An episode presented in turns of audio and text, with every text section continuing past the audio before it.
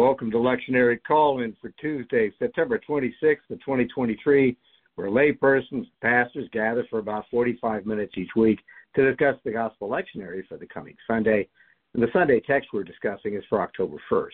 Each Tuesday we call in from wherever we may be at 6:30 a.m. Eastern Time to participate. Our team's working to be faithful to year A, and that puts us on the Gospel of Matthew. We hope this discussion will provide areas of focus and reflection. And here's how it works. We develop perspectives independently after the leadoff person shares informative questions. And then in this virtual discussion room, we share, encourage, and challenge each other. And here are the folks joining us in today's discussion. Sarah Mickelson in Tampa. Bill Hull, St. Petersburg, Florida.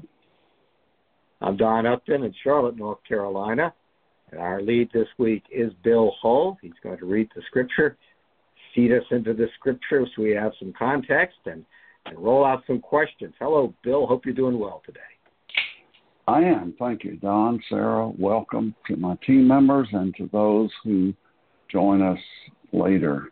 It is good to be in conversation. A brief background update, and then we will move to the scripture. And I do so because in the lectionary we have taken quite a turn. Uh, last week, uh, we looked at the story of the generous landowner and the workers in the vineyard.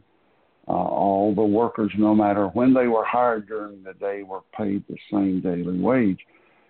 Uh, in chapter 20, the early part of now we're we skipped a number of passages and we're in the latter part of chapter uh, 21. In in the meantime, uh, Jesus again predicted his suffering and death. The mother of James and John asked Jesus to give her sons a special place in the kingdom. Jesus heals two blind man, men, and then he enters Jerusalem. That's the important turn that we have taken. He cleanses the temple, curses the fig tree because it is barren of fruit, and then in a moment I will read the passage where there's a challenge to Jesus' authority, and then a parable that he tells about uh, two kinds of sons. Uh, so far, by my count, in Matthew's gospel, today will be the 16th parable that Jesus tells, followed by six more. Um, the first part of this week's narrative, the interchange between Jesus and the religious authorities, is told essentially in the same form in Matthew, Mark, and Luke, the synoptics. But the second portion, the parable, is recorded only in Matthew, as was true of last week's story of the generous landowner. So we just note that Matthew alone chooses to tell those two parables. Now, I found it helpful in Frederick Dale Bruner's commentary on Matthew uh, that he notes this week's parable is the first of three. The next two weeks in this, we will be dealing with parables. Uh, they all deal, according to Bruner, with faith. This week, the authority of Jesus Christ. Next week, uh, the rejecting tenants as a narrative about the ministry of Jesus Christ. And the third one, the two kinds of wedding guests, will focus on our understanding of our mission in light of Jesus Christ. Now, the scripture Matthew 21, 23 to 32, and it reads from the New Revised Standard Version, updated edition. The word of the Lord, let us listen. When Jesus entered the temple, the chief priests and the elders of the people came to him as he was teaching, and they said, By what authority are you doing these things, and who gave you this authority? Jesus said to them, I will also ask you one question. If you tell me the answer, then I will also tell you by what authority I do these things. Did the baptism of John come from heaven or was it of human origin? And the religious leaders argued with one another. If we say from heaven, Jesus will say to us, Why then did you not believe John the Baptist? But if we say of human origin, we are afraid of the crowd, for all regard John as a prophet. So they answered Jesus, We do not know. And Jesus said to them, Neither will I tell you by what authority I am doing these things. Jesus continued, What do you think? A man had two sons. He went to the first and said, Son, go and work in the vineyard today. The son answered, I will not. But later he changed his mind and went. The father went to the second and said the same. And this son answered, I go, sir. But he did not go. Jesus asked, Which of the two did the will of his father? The chief priests and elders answered, The first son. Jesus said to them, I tell you, truly I tell you, the tax collectors and the prostitutes are going into the kingdom of God ahead of you. For John came to you in the way of righteousness, and you did not believe him. But the tax collectors and the prostitutes believed him. And even after you saw it, you did not change your minds and believe him. The word of the Lord, thanks be to God. Okay, Sarah, I'm going to come to you with this first question. In verses 24 to 25a, Jesus asked the religious leaders their opinion about the authority of John the Baptist. Was it from heaven or from humans? Instead of offering a direct answer to the question, the chief priests and the elders calculate among themselves what the responses of Jesus and the crowds will be. How does the church today, Sarah, engage in similar calculations rather than speaking the truth of the gospel? Sarah? Seems to me to be more about intention and action. Why are the religious leaders questioning Jesus' authority? Their intention is not in seeking the truth, but in seeking a method to undermine and neutralize Jesus' teaching. The religious leaders want to ascertain and manage public perception more than determine the integrity and the source of John's authority. What answer would sustain their position and power the best, they consider. The response seems to be determined by what would garner more public support rather than what is truth. And they, as the church of their day, um, do not seek a course of action based upon the search for truth or scripture or divine instruction. They instead trusted their own understanding, and they they don't seem to reflect on any relationship with the divine in their deliberation. So, how do we, the modern church, measure up to that same adjudication? What are our intentions? Why do we go to church? To be seen? To see other people? To appear holier than we are? Are we in pursuit of a relationship with God? And as a church, we're called to stand steadfast in relationship with those around us Love asks us to consider and support the needs of others as much, if not more so, than our own. As we actively reconcile our lives to our faith that we profess, do we surrender our desires um, to better serve those around us who are maybe the least? Um, what points at what points of friction do we seek to measure um, jumping around. In what points of friction do we encounter? What points of friction do we encounter as we work to love our neighbors as ourselves? I think that's really the difficult bit.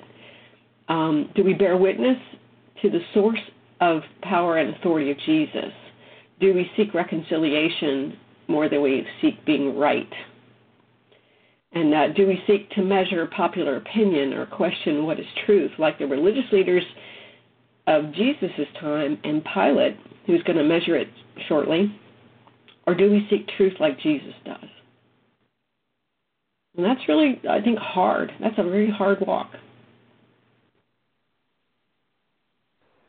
Thank you, Sarah. I particularly was captured by your phrase, points of friction.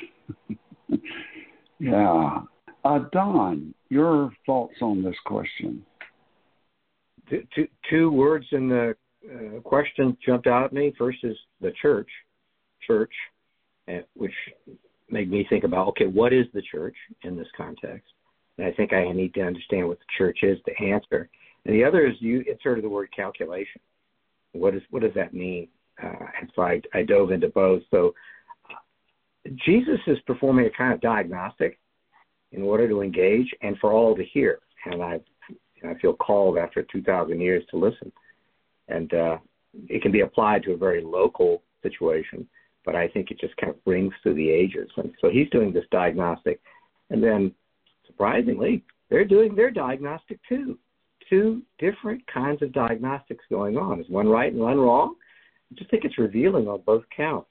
I use the word diagnostic all the time in terms of leaders and groups. You, it's good to perform diagnostics, and when I talk about it, it's you know we need to figure out how we govern our behaviors, how how enterprises are governed, how we approach the day every day, uh, and most of all, what platform are you working on as a leader, as a person, as a church?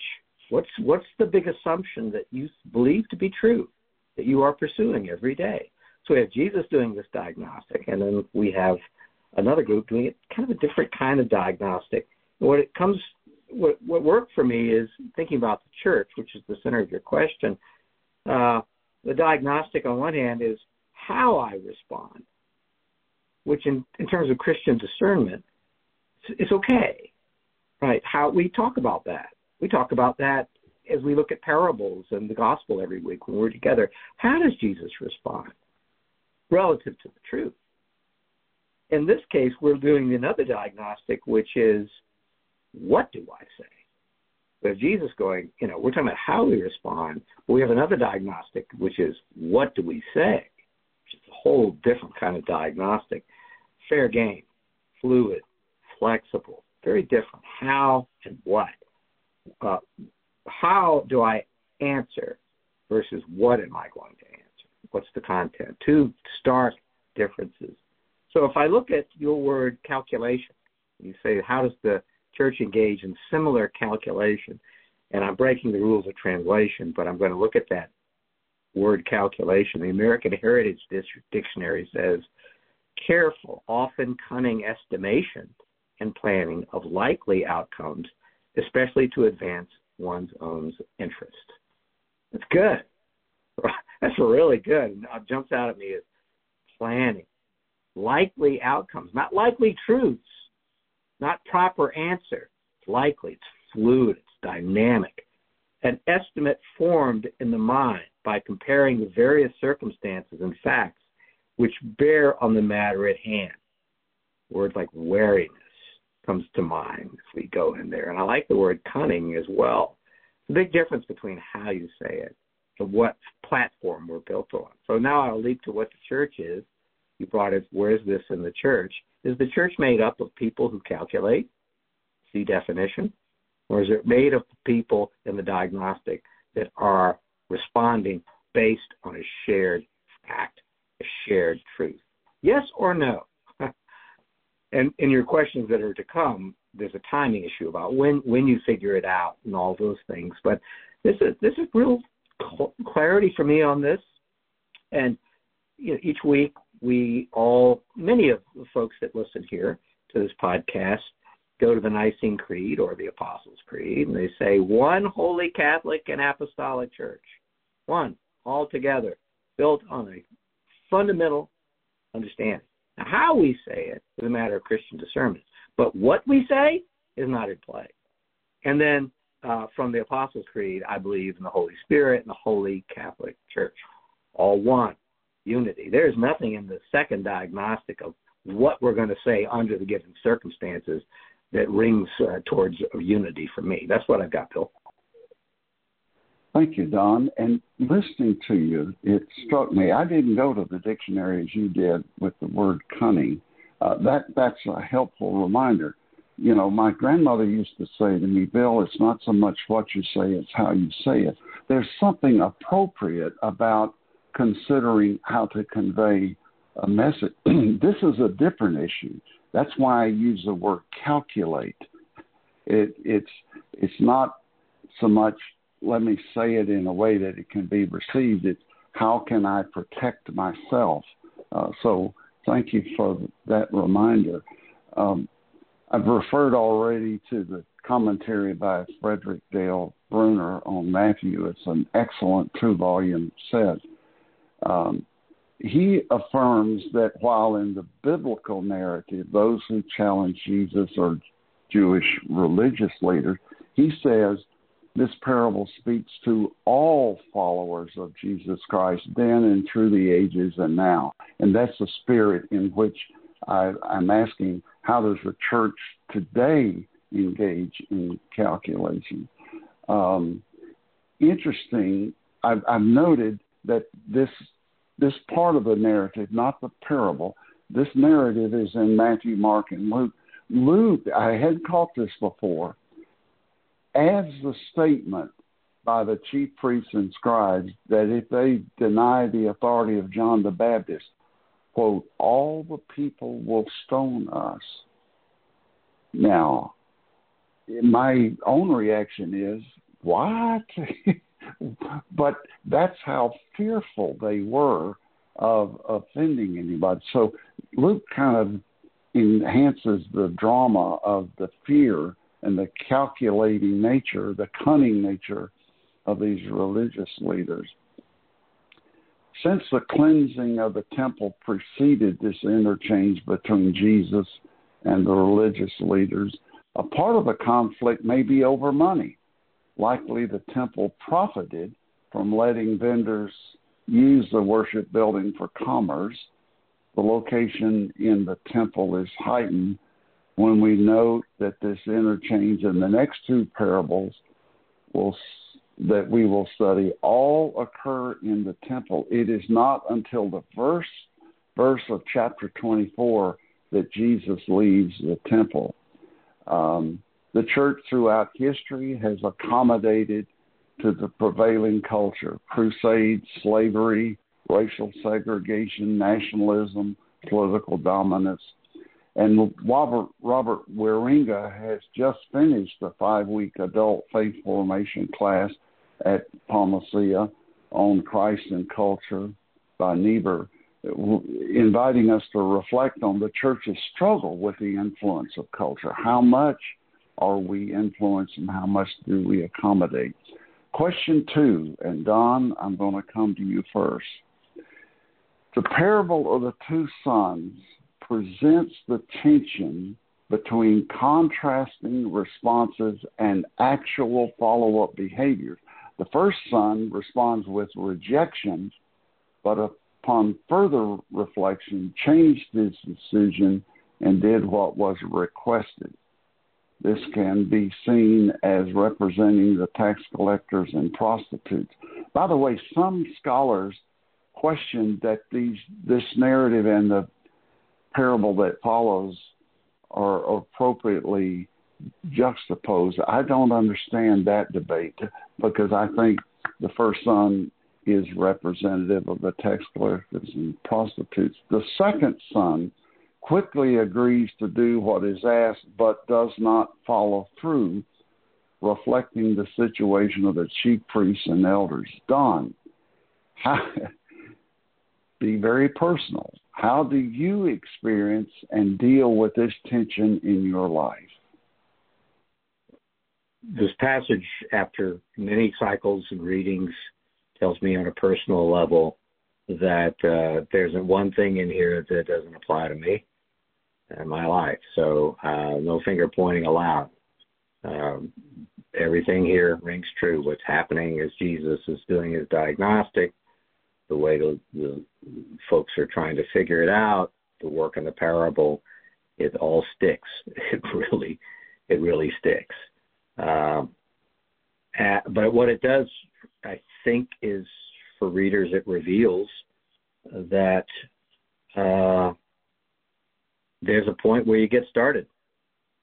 There's there's this boundary, this line you cross. There's a clear starting point to live in, uh, and and preparing our hearts to think about the how, not the what. How do we live? How do we serve? How do we answer under the circumstances? I mean, and Matthew is filled with lots of delicate and sometimes bold and strident answers all the way through, with the center on Peter as the rock. His declaration is the rock, which is where we kind of began a few weeks ago, getting into this piece of Matthew. The declaration itself is the rock, and that's that's where we all get started. So, are we started? We started working. We started loving. We start living, or not? And uh, so, some people get started uh, fully uh, in history long before I did. They got started 2,000 years ago in some cases. So I, I could view this as a, a span of history of where where am I in getting started, uh, or on a particular day uh, this year. Uh, the labeling everyone in here as a broken or selfish outsider, and Jesus talks about people, categories of people, which I think he ultimately rejects they get on with life. He lists he lists people in many cases hated, despised, outsiders, but they're they're gone. They're over the horizon. They started walking earlier in the day. They're gone. You want to catch up? Want to get started? Uh, they went ahead and got to work. Uh, they got on with it. Uh, and I think uh, why these calculations seem so important to consider, you know, making it personal. Am I do I begin the day do I understand when I start calculating it's a follow of the way or not? And uh, and I think I'm obliged to think about personal triggers where I want to evade, where I want to not answer or answer the give a different answer than I'm already obliged to. Uh, and I, I think for Bill, make it personal for me. I have to think about the personal triggers of the day. We all have them: fear, a desire to evade, uh, not the right time, fatigue, wanting to be sure you keep a circle of friends, wanting to retain something you believe is valuable. And I think those simple triggers, I think Jesus is highlighting that, that, you know, if you're letting those triggers, those things are firing, like neurons firing in the brain. It's like, no, no, no, there's another way, there's a better way. If you're listening to those things, you're not ready to give the right answer, and you're not giving the right answer. It's it comes off pretty simply for me in this this reading. I think because uh, finally, the, kind of calculations we're talking about, as I understand them, this is so Matthew. They produce results. Let's not be confused here. We do this. I do this. I equivocate. I I think about not giving the right answer because in the day's world, it looks like it gives results to people. Like the son that goes, Yes, I will. He thinks he's captured the father's heart. Maybe he did. Oh no. What if the father doesn't know he didn't go to the field? And father loves him more. And the father rewards him. What if? So, you know, it's it's a new way of thinking. The gospel is a different kind of love. But you know, I think part of the burden is we are trained up. I think more than ever when we listen to public officials and we we measure the value of our lives like you don't have to give the answer. You don't. So, what does a follower of the way do when confronted with the desire to calculate? And I think we have. That's why we work together. That's why we hang out together. That's why we declare on on the Sabbath the church is one. We are one together. What does it take to do that? That's what I got, Bill. Thank you. Uh, I was captured by your image of the triggers. Uh, Stephen Covey in his book Seven Habits of Highly Effective People talks about between stimulus and response is a space, and in that space lies our capacity to choose. Sarah, your thoughts on uh, this admittedly very personal question. How do you experience and deal with this tension in your life? I question why my words and actions are so often at odds with each other. I mean, it it it, prompts self-reflection. It it prompts um, some real hard thinking on our own part. It says, why do we wish to be perceived as something other than what we are? Why do we pretend? Um, why do we put up the facade? Why do we um, project one thing when we're something else altogether? So, um, why is the perceived truth more valuable than the real truth? To the people around us or to us? Um, and, and how often do our words and our actions contradict each other like those of the two sons in this parable? And I, I ask those questions internally as, as I'm walking through my day. I try to approach the conflicts in my world with that idea. Is my goal to be perceived as a a particular role or a particular style of, of leadership, or is my desire to have an outcome that's effective and valuable to the entire organization or group that I'm working with? Um, and I do think actions speak louder than words. And when I think I think people clue you in, and I look for these clues when their actions and their words are incongruent. I know that I'm not getting the straight story. Um, so, what will I take action to do versus what do I want to be perceived as pursuing? Sorry, my dog has decided to be vocal at this point. Um, it makes me question how strong my resolve is. And my resolve is to to pursue or what do I what am I prioritizing? So uh, what what to do what is asked of me rather than what's easy or what I want. You know, I'm often confronted by libertarian ideas um, and I call them the. In our house, it's usually people who are younger than me, who I gave birth to, who are presenting me with their perspective or their understanding of a situation, and and I say, well, why are you doing it that way? And they hear it as criticism, and I'm hearing it as what, what made you elect that path? What what choice brought you to this decision? And um, and then I suggest you know, try folding the towels this way, or if you did the the bath, if you cleaned the bathroom in this sequence of events, it works for you instead of against you. So I present my thinking, and, and my father would say perhaps in a manipulative way, but I present my thinking as the alternative pathway to something that's the same outcome. So it makes me question the sequence of events. It makes me question the words I use. It makes me think about what I prioritize and what I consider as time well spent.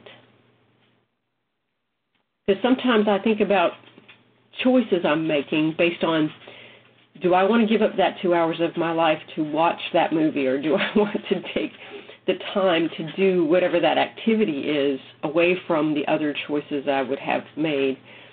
intention is valued. I think that's the other thing. In this particular parable, we are given the present of looking at intention. And actions are valued. So words without actions are inconsequential. They're just air. They're just filling the air with nothing. So it makes me question of where do I want to put where do I want to add value and where do I want to observe? Thank you, Sarah. As I worked on this passage this week and framing this question, frankly, it was a bit of a downer because I thought, ooh, how often, Don, the triggers do not lead me in a way that I later, upon further reflection, am comfortable with. And uh, we focus on the gospel lesson each week in the lectionary. There are other uh, passages, and I read them, and it was helpful to me to read from the Philippians passage for this week uh, two sentences that I will read. Therefore, my beloved, just as you have always obeyed me, not only in my presence, but much more now in my absence. work out your own salvation with fear, fear and trembling. And here's the encouragement For it is God who is at work in you, enabling you both to will and to work for his good pleasure, both to desire to do what's congruent with the gospel and then actually do it. I, I like that too. God helps you will and work. That doesn't let us off the hook, but it means we're not in this alone. So I took some encouragement from that. And the thought occurred to me that when my conscience gets challenged, that's the work of the Holy Spirit. That's an opportunity to do what Don, you, and Sarah talked about dealing with the incongruities. And it is helpful to me to remember that I am both sons. I am the one who resisted and then obeyed, and I am the other son who said all the right things but failed to do so. And I am both the religious leaders and I am the tax collectors and prostitutes. I am both of those. Um, I, in fact, at times project a spirit of faithfulness to the Spirit of Jesus Christ, but fail to embody Jesus in my thoughts, words, and actions. I tell you what, when I'm out driving, especially on the interstate, and someone unnecessarily, dangerously cuts me off, I won't tell you what I think. it is not very Christ like. And at times we are capable of being faithful. Uh, also, in verse 29, the first son who refused to do what the father asked later, we're told, changed his mind. In verse 32, Jesus notes that the religious leaders did not change. So while the word only occurs twice, that's at the heart of this. It's about change. And I'll finish with, with the help of the Holy Spirit. I want to remember and embrace Frederick Dale Bruner's observation that, quote, authority more concerned for popularity than for truth is spurious, end quote. Authority more concerned for popularity than for truth is spurious. Okay, the third question. After the chief priests and the elders declined to answer Jesus' question about the authority of John the Baptist, Jesus said, Neither will I tell you by what authority I am doing these things. What might be the reason for this response by Jesus, and how does this statement impact you? For me, it's a reminder that each of us not just these religious leaders. Each of us must reflect and decide for ourselves who Jesus is and whether or not we will believe and obey. We have some sense of the truth of the gospel. It's up to us to decide what we do with it. It also reminds me that repentance and conversion are a process, not a one time event. I decided decades ago to commit my life to Christ, but I continue to decide moment by moment what I will do and whether or not my actions will be guided by the Spirit of Jesus or by my own self centered narcissistic uh, tendencies. And these actions are to be informed and guided by the moral and ethical boundaries of our faith. I noted earlier that this early part of the week's narrative is in Mark and Luke in almost identical form. Another similarity is that each of the synoptic gospels following this week's account, Jesus, without pause, goes on to another parable, which will bring into judgment the obedience of the religious leaders. Jesus presents his message and then it is up to us whether or not we hear and obey. Jesus moves on and does not linger to argue or debate. Uh, I, I like that. And with the parable of the sower and the four soils echoing in my mind, it behooves me to embrace the warning of Jesus in Matthew 7:21. Not everyone who says to me, "Lord, Lord," will enter the kingdom of heaven, but only the one who does the will of my Father in heaven. So I am encouraged to remember it is God at work in me, enabling me both to will and to work. And I am also guided by the father of afflicted son who said to Jesus, I believe, help my unbelief. Don? I think this prompts this question of exactly what was John saying. And as a reminder, there's this is not a discussion about what John meant and what he said.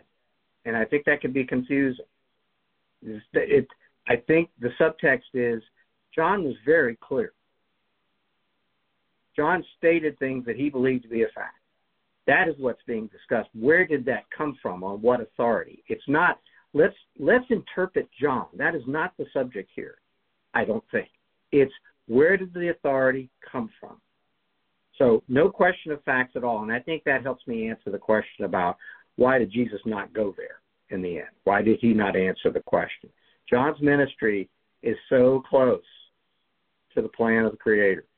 The declaration is so exact, so perfect, it is not up for discussion, and Jesus isn't going to allow that to happen. He's not interested in that. Jesus will not deliver his answer into a group that has failed the diagnostic that we've been talking about. Uh, not now, at least. I don't think there's a finality to this. This is about getting started. He lists groups of people who are not appreciated in the society that he's talking to at the time. And he, they already get started. They're already over the hill. They're gone. Want to catch up? Want to get started? Nope, not today. We're focused. We're focused on getting to the bottom of authority. Fine. They're you can't even see them. They're so far up the hill. Get started when you can, but I'm not going to engage in this. You fail the diagnostic. Not now. Not at this hour for you. Uh, they haven't arrived, and and Sarah, I, I'm agreeing with you and disagreeing with you on the words because I, all I, you know, words don't matter or words do matter. I think Jesus isn't interested in having John's message and his authority being cut to pieces with words. So in that way, words matter. It's like, you know, the work of Christ, the mission, everything's already moving, going. Have you started? No. Maybe tomorrow. Maybe tomorrow. In the meantime, we're going to cut this to pieces. That's not that's not what the mission of Jesus is about. We're not going to have that, uh, and in that way, the words matter. Uh, so he, instead, he gives them this parable for the ages that I think most readers kind of jump to. They get they get it. They understand, and I really appreciate Bill. You're like you're both sons. Yeah, we, you're all the people. I think that's a great way to start. You know, that way it gets us away from all the localisms and culturalisms, and this is. This is humanity. It's it's one of the beautiful parables. Uh, so they are not yet equipped to explain. How about that? I'm being more gentle now in the diagnostic. They are not yet equipped to explain. Christ, I don't think in Matthew is interested in debating a matter of authority. I, I actually can't Uh, he doesn't, right, Bill? He doesn't. He does not debate authority. That is a line of which Jesus will not cross. He will not let that get cut to pieces. Final note on that is when anybody, anyone, me, anybody engages in trying to calculate what the answer should be, not how to answer, but what the answer is, that often goes to identity and protecting power and what we what what a person what I would view as my standing or my ability to do something else next. It's almost like putting you know people say keep your powder in reserve. It's like well I'm not going I'm not gonna I don't have to answer that question or I don't even have to give the right answer. You know I don't have to do that right now. And I think if it goes to identity, it makes shapeshifters out of all of us, out of me. Shape like my own identity is fluid. Ugh, icky. But yeah, right? I don't want to be that. I don't want to speak that word. I don't want to state that assumption. I do not want to say that as fact. I like the fluidity of life. I can be anybody I want to be today. I can I can answer the what in different ways, or I can reserve the what. I think that's where Jesus gets so sad and frustrated. Go, go, say it. Let's go. Do what Peter did. Peter fails afterwards, but he's the rock in his declaration. So I think there's a, I think I think the the temptation, and I'm using you know mythology and paganism, and it's like the desire to be a shapeshifter is interesting to us. To to me, you know, I don't have to land. The one church lands. you get on with your life, you get to work, you're a follower of the way. And if that's the case, the subject of authority, who is Jesus? What is God doing? If I'm a shapeshifter, then I worship a God that's a shapeshifter. Uh oh. Because there's they're saying this is what God is today, or I don't have to address what God is. I don't have to address what the Creator is going to be. That sounds really human to me. You know, it's almost like, well, God isn't very happy today, or God doesn't want to disclose who the Creator is today, or this is the God I have today, or God is peaceful today, and this is the.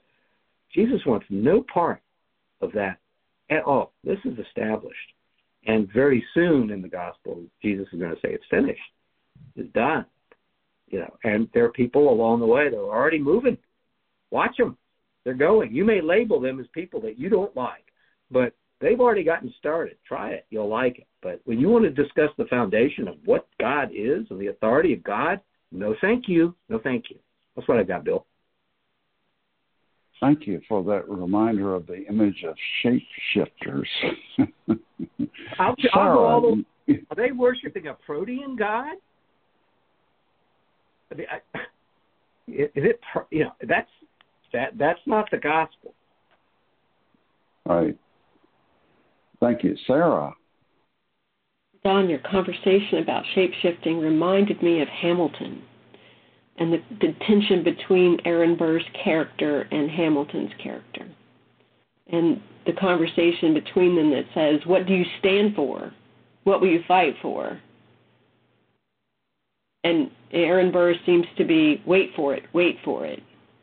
And Hamilton's, Now is the time. So this tension is in us too.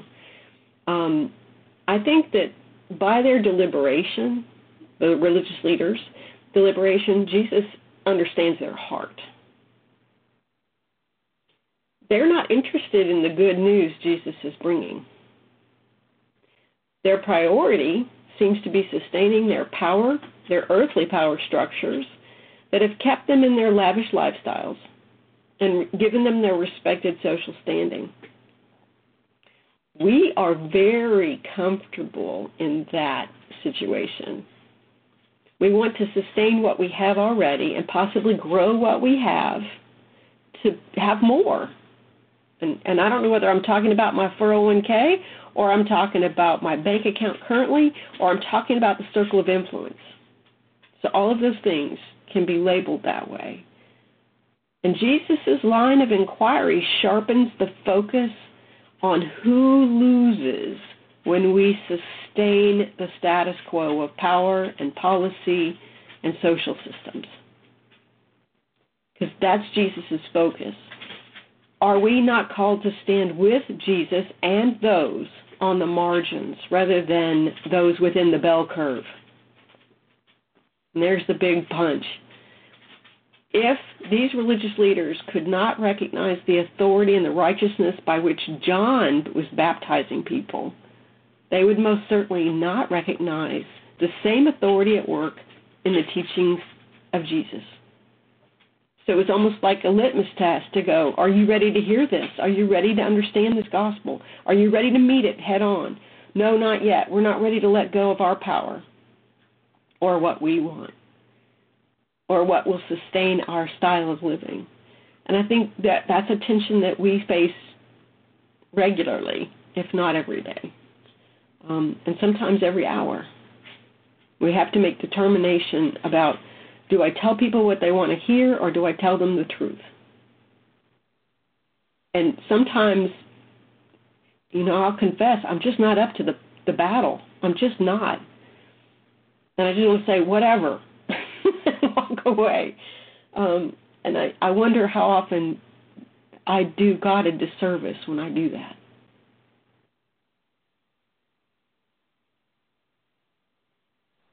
Thank you, team. Don, back to you. Thank you. And we are out of time, but what a what fun to get back to this passage in this parable every three years. It's just great. Bill, really a highlight for me is when you claim to be all, put all the people in it. I think that was that really called to me. And Sarah, uh, your words, are you ready? I, I, we, we write the title of the podcast when it gets posted, posted after uh, it's over. Uh, surprise! This this podcast is going to be called "Are You Ready?" It's perfect. It's perfect. And for folks listening in, Palma Ceia Presbyterian Church makes this podcast possible. They're at 3501 West San Jose. That's in Tampa, Florida. And for more information, you can go to palmaceia.org. That's P A L M A C E I A dot org. Check that site out for great sermons, discussions of lectionary, uh, disagreements about that lectionary, great conversations, meditations, prayers, outstanding music, opportunities to take communion. Uh, we always recommend that to you. And you're always welcome, and we'll see you next time.